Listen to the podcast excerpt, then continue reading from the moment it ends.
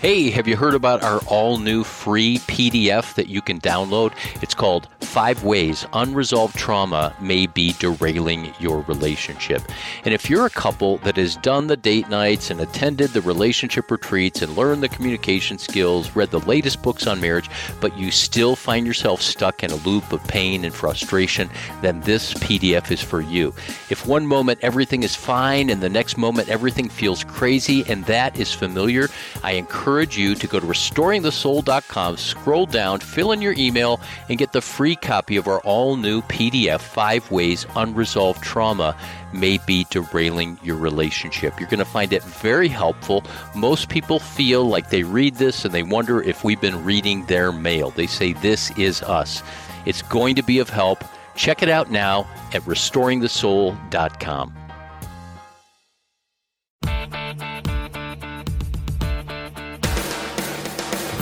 Again and again in the Gospels, you find the disciples quarreling about who's the most important and who will, you know, who's the vice president. And James and John have this Jewish mother who's always following around trying to, you know, promote their prestige. And uh, they're arguing about it. It happens four or five times. It's as if Jesus is saying, she's the only one so far who, who got that part. You, you lead by serving. That's what we're to do. It's not to impress people. It's not to be perfect. It's not to be right. It's to serve. And, and I do find Christians doing that around the world. You're listening to Restoring the Soul with Michael John Cusick.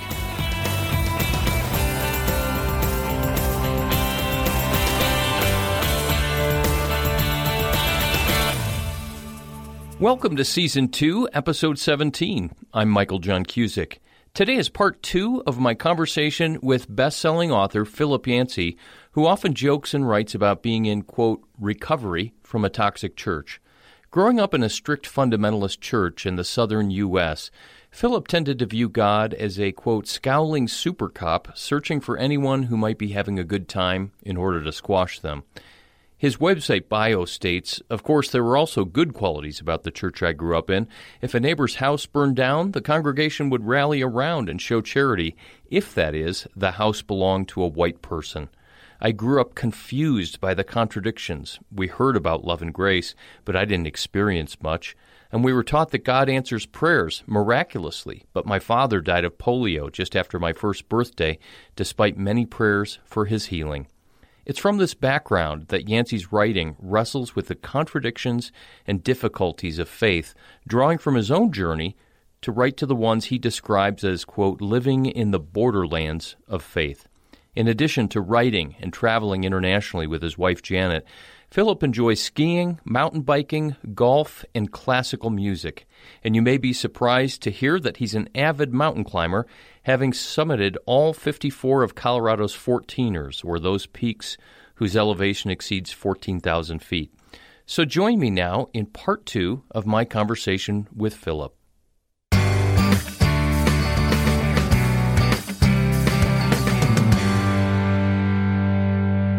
How do we balance what so many of us see on Facebook, where the latest author or the latest thinker is being lambasted as a heretic, and theology is being dissected to see that it lines up with every jot and tittle, um, versus allowing diversity and allowing different views and thoughts.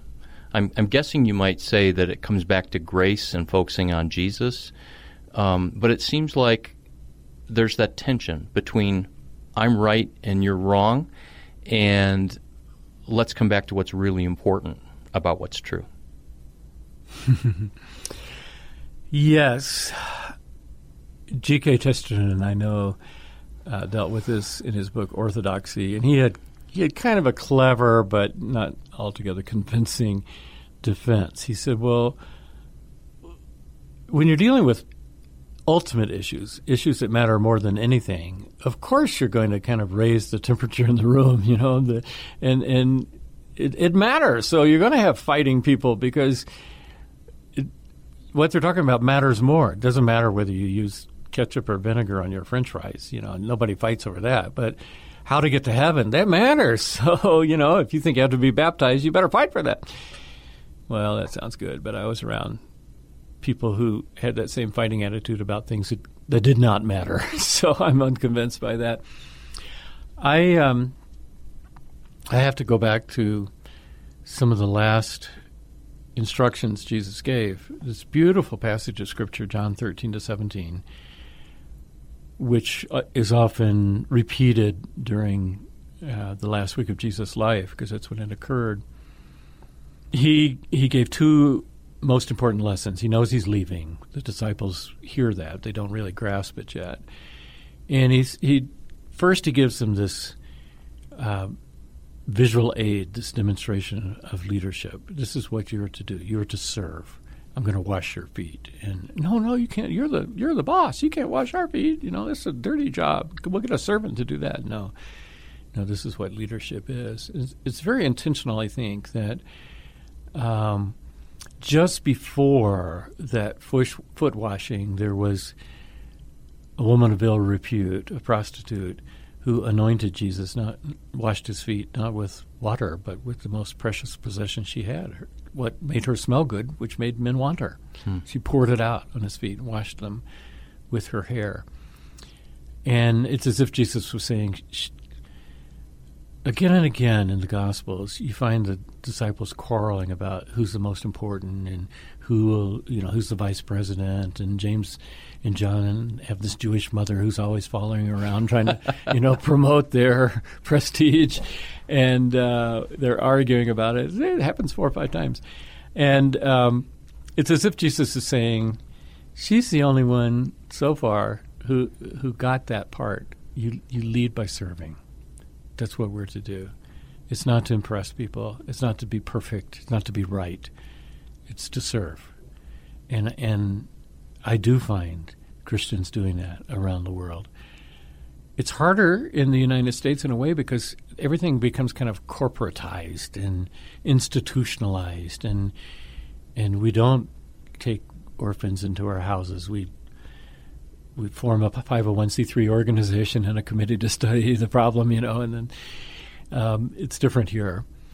So that's one lesson, the lesson of servanthood. And the second lesson is the one that ref- that answers what you asked. And, and he said, my, my one prayer for you, my last prayer, is that you would be one as the Father and I and the Spirit are one.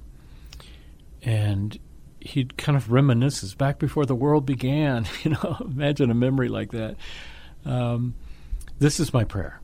So those two things, you you show that you are my disciples by love. That's the mark of a Christian, and you show that by service to others, to those who have need. And the second thing is, you should be one. And of course, Paul picked that up, whether you're a Gentile or Jew or slave or free. Um, because the world doesn't have many, the world doesn't know how to handle diversity very well. Boy, are we seeing that now. And you can show them. You can show them the way. And sometimes the church does that, sometimes it doesn't. And those are the two things that um, Jesus left us his, his very last night. And those are two things that we just need to constantly remind ourselves of because we don't do that very well. Last Last statistic I saw from Martin Marty, who measures these things, Lutheran historian in Chicago, is that there are 45,000 denominations in the world, denominations and sects, Christians, Christian denominations and sects. So that prayer Jesus prayed is so far deeply unanswered, that prayer for unity. The servant one, I think we've we've done a lot better than we get credit for doing. And again, as a journalist, I see this, and it doesn't make the news. You, you, don't see it on CNN. But wherever I go in the world, where there have been missions over the years, missionaries, and they've done done a lot of things wrong, made them sing Bach hymns and wear starched collars and ties. You know, okay, that's not part of the gospel, but missionaries have done that. But wherever they have been, there are schools and hospitals and clinics and acts of mercy. And it's Miroslav Volf, the Croatian theologian who is at Fuller Seminary now at Yale Divinity School, who said the most effective form of evangelism today is not head to head. Um, if you if you uh, took Billy Graham's approach and just knocked on a door and said, "The Bible says," they would slam the door. I don't care, you know. I don't believe the Bible. The Koran says something else. Who knows what what to believe? But so that's a head-to-head evangelism. I believe something; it's true. Therefore, you should believe it. I'm, I'm here to convince you of that. In a post-Christian society or a Christian-saturated society, that doesn't work so well anymore. In some parts of the world, it does. But he said the best part, the best technique, as it were, it's not a good word, but the best way of expressing the gospel now is what he calls hand to heart to head. So you reach out with your hands, acts of mercy. And when you do that, you touch somebody's heart. Why, why do you care about me? why did you build this house for me after Hurricane Katrina? You don't even know me, you Baptist Church from Houston. Well, here's why because we believe Jesus suffers when his people suffer, and and Jesus doesn't want people to have no house to live in. So we're we're building you this house free of charge. That's grace. You don't deserve it. We don't either. Uh, why should you do these things? You know, Jesus said, uh, "Love your enemies." Pray for those who persecute you. Boy, try that in any political party Republican, Democrat, Libertarian. Love your enemies. Pray for those who. That's crazy. Love your enemies. Love the love Al Qaeda. Love ISIS. What? That's crazy. These people. Why would you do that? Why would Jesus say such a crazy thing? And then he goes on to answer that. He says, "Well, because God in heaven makes the sun to shine on the good and the bad, and the rain to fall on the good and the bad, and by do it by being like that, you become like your Father. You become like God." And as a journalist, despite the fact that there's so many bad stories out there of the politics, name calling, you've traveled around the world and seen a lot of stories of radical forgiveness and radical grace. Share a couple right. of those with me. Yes, I have seen those kinds of stories. And the one that strikes me was of a missionary from Australia whose name was Graham Stewart Staines. He had two young children. They were both boys. I think they were around 10 and 12, around that. And he was working among uh, people who had leprosy. He was very concerned about people with leprosy in the Orissa area of India. A lot of, of the what used to be called untouchables, a lot of the Dalits, among whom there were those with leprosy, uh, were becoming Christians, mainly because of those acts of mercy that Christians were showing to them.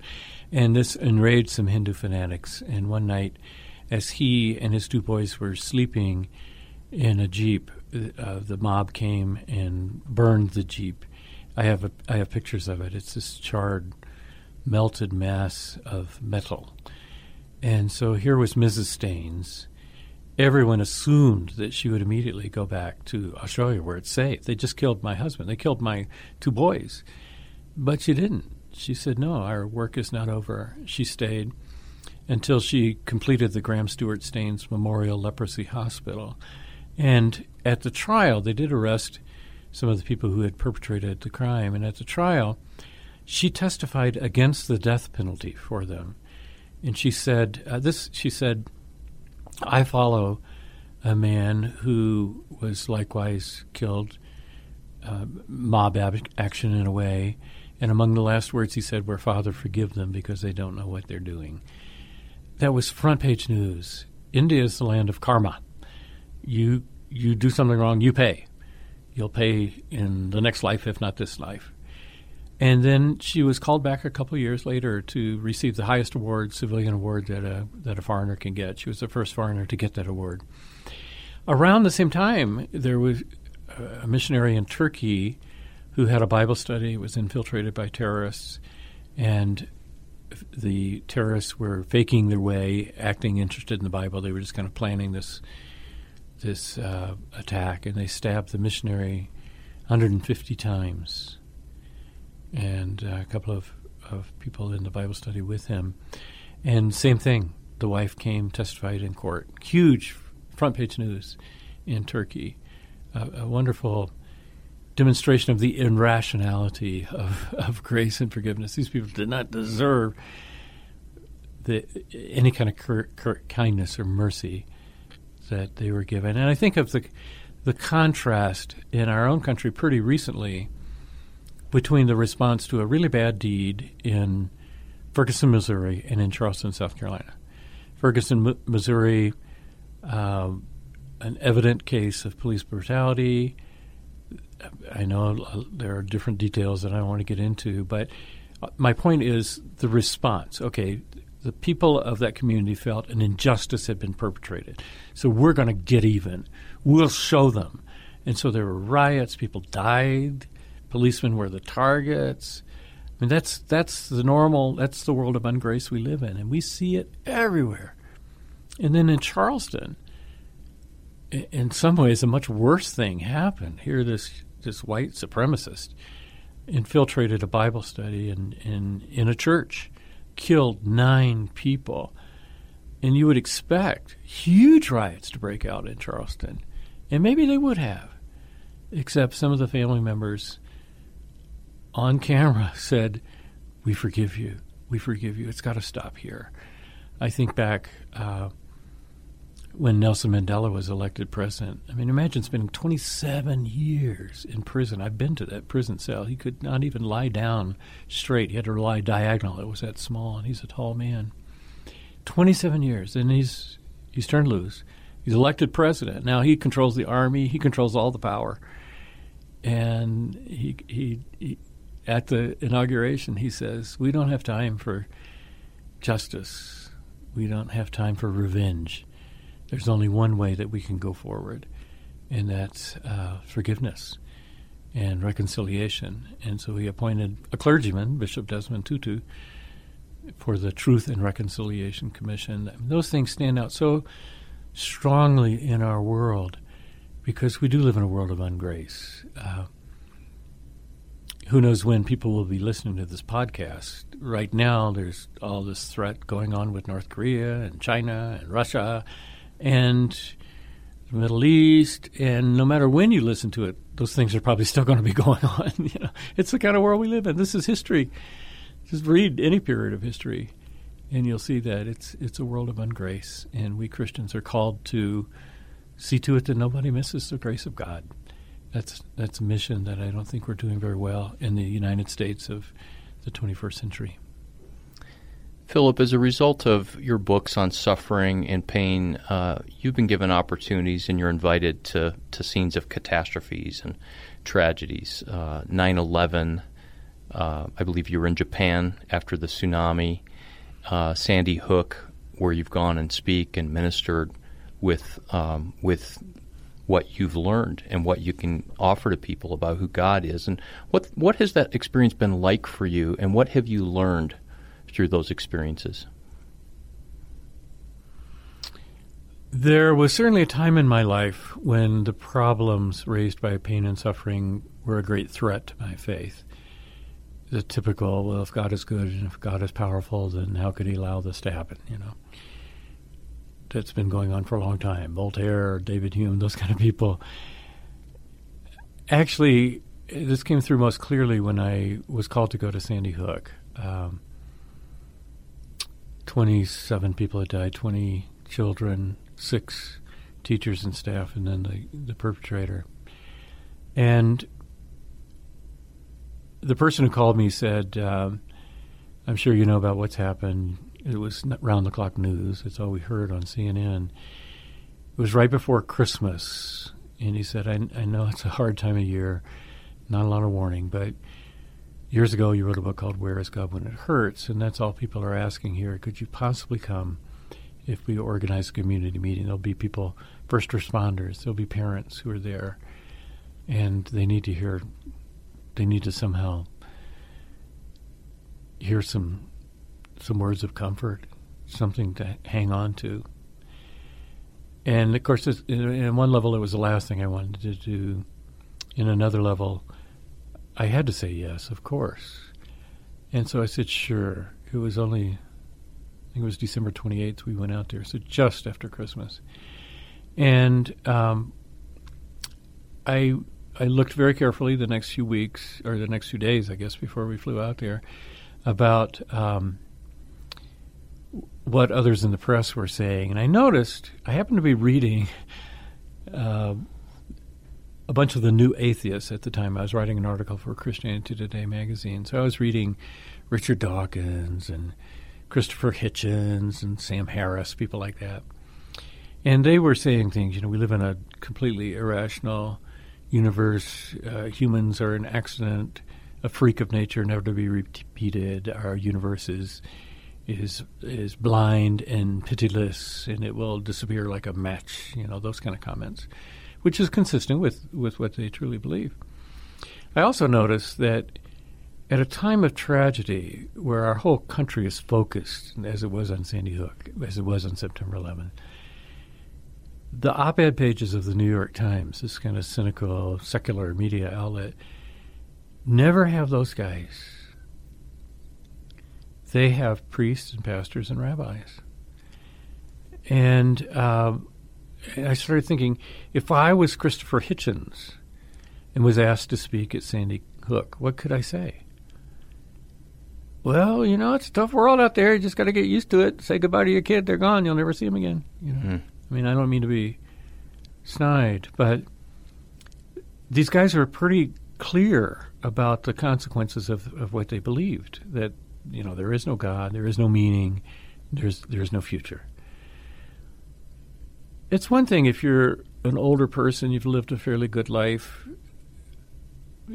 You know, I could come to terms with not having an afterlife. I've had a good life. I, but when you've just lost your six-year-old, when this morning you kissed them goodbye, put them on a school bus.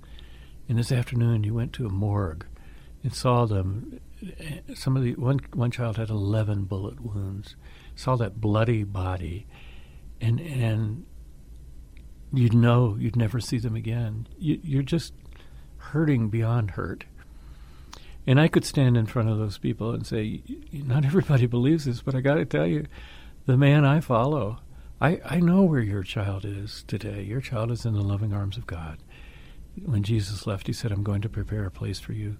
Let the little children come unto me. And every theologian I know uh, believes that those children, six and seven years old, are accepted fully into God's arms. And so I, I thought at one point that, that pain and suffering would be the things that that really threatened my faith, and for a time they did. Now I find that we, we Christians do have some words of comfort, and we have some words of hope. The words of comfort is what I said earlier that I know how God feels about what you're going through because God gave us a face, the face of Jesus.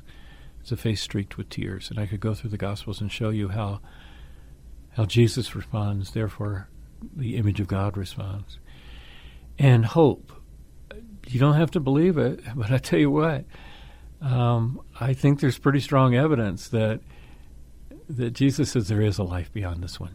There is a chance you can see your children again, and that's a promise He gave, and that's what Easter is about. And um, it, it's just a, a word of hope, and it made such a difference to the disciples, this demoralized group of people who were scared of losing their own lives, as Jesus did and when it finally sank in, they were transformed people.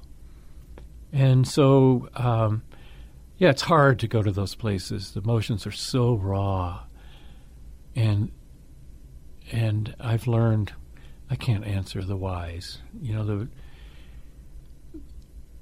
there were what a couple hundred people in that school, uh, little children, and twenty died. Why did why did the killer go down the right hallway rather than the left hallway? Why did the killer open this door rather than that door? Nobody in the world knows the answer to that question. Why does this child get leukemia and that child next door doesn't? Why did my father get polio and many other people? Nobody knows the answer to that. And I don't think the Bible's helpful there. It just doesn't address it. But we do know some things. We know that God is on the side of the one who suffers. God is not the the sadist up in the sky sticking pins in for the fun of it. God is in the face of Jesus with people who are experiencing the, broken, the brokenness of this world. A good world, a beautiful world, but a broken world. And um, that's that's the word of comfort, how God feels. The word of hope is, and you know what? It's not always going to be like this.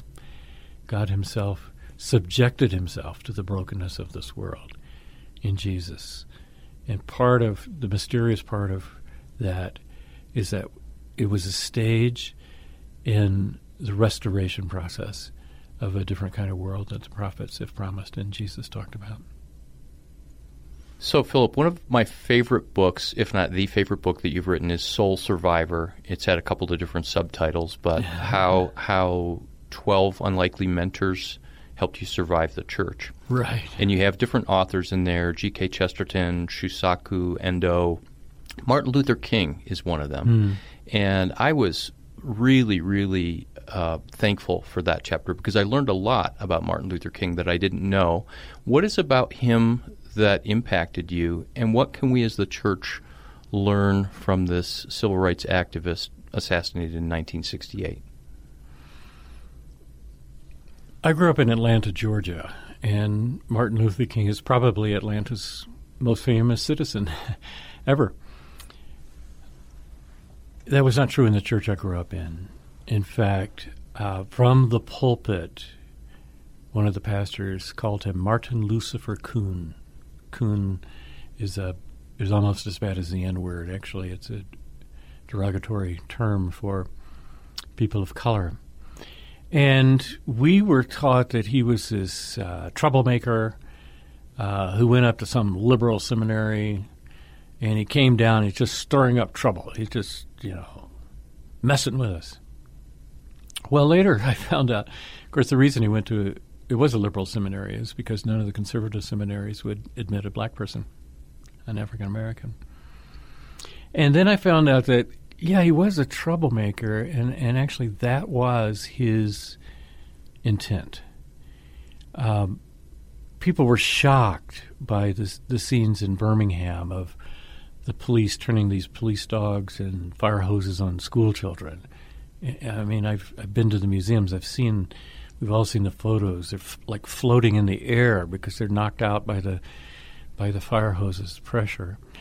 And uh, been to the bridge in Selma. I've been to um, those places where uh, King was arrested. They tried to bomb him, and and it, by then, when I started looking at his life, I thought, "Oh my, poor guy! Think of all the terrible things that happened to him." King was very strategic. He sought those things out. His his best tool of getting across his message were those fat sheriffs, small town sheriffs, these red faced sheriffs who would who would, he would get under their skin and then they'd beat him up and turn the dogs loose and throw him in jail. And Martin Luther King knew that was the only way to expose the evil that was under this kind of polite veneer in the South of those days. And I lived in that under that polite veneer. And he was so clear. He said, You can beat us, you can throw us in jail, you can turn your dogs loose on us, you can kill us, but we will still love you. My goal is not to change the laws. That'd be great. In those days, it was illegal for a black person to go into the restaurant where I was eating. That was illegal. It was illegal for a black person to drink out of the same drinking fountain that I was. It was illegal in Georgia. We, they couldn't stay in my motels. And Martin Luther King said that would be great if we could change the laws so that you could at least go in the same restaurants together. But that's not my ultimate goal. Uh, I we could pass a law against lynching, but you can't pass a law requiring a white person to love a person of another race, or vice versa. That takes something else. That takes what I'm going to demonstrate in my own life. No matter what you do to me, I will bounce back and I will love you. I won't hate you. I won't respond with karma. I won't res- uh, respond with ungrace. I'll respond with grace. And the seeds of that, even though in my teenage years it, it, was just confusing and just didn't make any sense. The seeds of that, I'm sure, were working in me to um, convinced me of the power of grace because it just when you look back on it, you think it was so unfair the way he was treated. I mean, he was he was put in shackles because his uh, driver's license had expired and was sentenced to months in prison until John Kennedy intervened and finally got him sprung from jail. And the reason his driver's license expired was because he had been in prison for a demonstration and, and, couldn't get out in time to get it renewed. And um, so he was a remarkable man. And I, when I wrote about him, I called him a prophet. And then I heard from some conservative Christians, good friends of mine, who really objected to that. You know, and they said, "How could you call this man a prophet? He, he had some extramarital affairs, evidently, and his theology wasn't quite right. Blah blah blah." I said, "Have you ever read the prophets lately? This is a wild and crazy bunch. you know, these are look at Jonah. You know, Martin Luther King looks pretty good next to Jonah, and um, it it takes people like that. It takes people who uh, who kind of soar above the way we're used to doing things. Martin Luther King just put a put his finger right in the middle of that and said, "No, we're not going to do it that way anymore." And um, he got through to me. His his stubborn but eloquent um, protest against what what people thought was always going to be. I, I read a fascinating book just this year called A Stone of Hope. And it's a phrase taken from Martin Luther King's, I think, final speech the night before he was killed. And his, uh, his point was that for decades, good liberals just assumed that enlightened ideas about race would gradually convert white Southerners. So, I mean, this started like in the 10s and 20s and 30s and 40s of the 1920s, 1930s. And it didn't happen. Well, I was a racist white Southerner. There's no way that some politically correct, you know, pinhead academic is gonna, is going to convince me to change my feelings about race. It took something else. It took this the sacrificial uh, at one point, Martin Luther King says, We have nothing but our bodies. We have nothing more to give, but we will give our bodies. Take them, do with them what you will. But my goal is, is the beloved brotherhood. My goal is not just to free the black man, it's to free the, the white man too from his hatred, from his bias, his prejudice. And it, there are a lot of things that helped enlighten me in terms of uh, just understanding the roots of my racism. But his his uh, sacrificial idealism, I suppose, if I had to choose a phrase, is what really got through to me because I couldn't I couldn't dismiss his idealism because he's backed it up with his own body and eventually his own life, which is the pattern that Jesus gave us, isn't it? you know, Jesus said, "I'm dying for you. I'm dying for you," and and God so loved the world that He sent His only Son, and that, it's just a powerful. It's an irrational. That's the grace. We did, we didn't deserve that. God loved us to give this sac- sacrificial act, but it was something similar to that that got through to me in Martin Luther King. Plus, eh, you know, the guy's a really good writer and a really good thinker, and um, he did a lot of things wrong. He was imperfect. There's some good reasons why he was forced. He was pushed in that direction because the kind of hostility that he was absorbing on a daily basis is, is something that most of us will never encounter ever. Philip, thank you so much for a great conversation and for sharing your time and your heart today. Well, it's been a thrill, Michael. We've known each other for years, and we have these conversations often, just not usually being recorded while we're talking. That's right. It was 22 years ago that I interviewed you for the Mars Hill Review, uh, in uh, the Morrison Inn Bar in Morrison, Colorado. Wow. So it's delightful to do, do that again today. So thanks. Absolutely. My pleasure. You've been listening to another episode of Restoring the Soul. Learn more about how we cultivate freedom and wholeness of heart at restoringthesoul.com.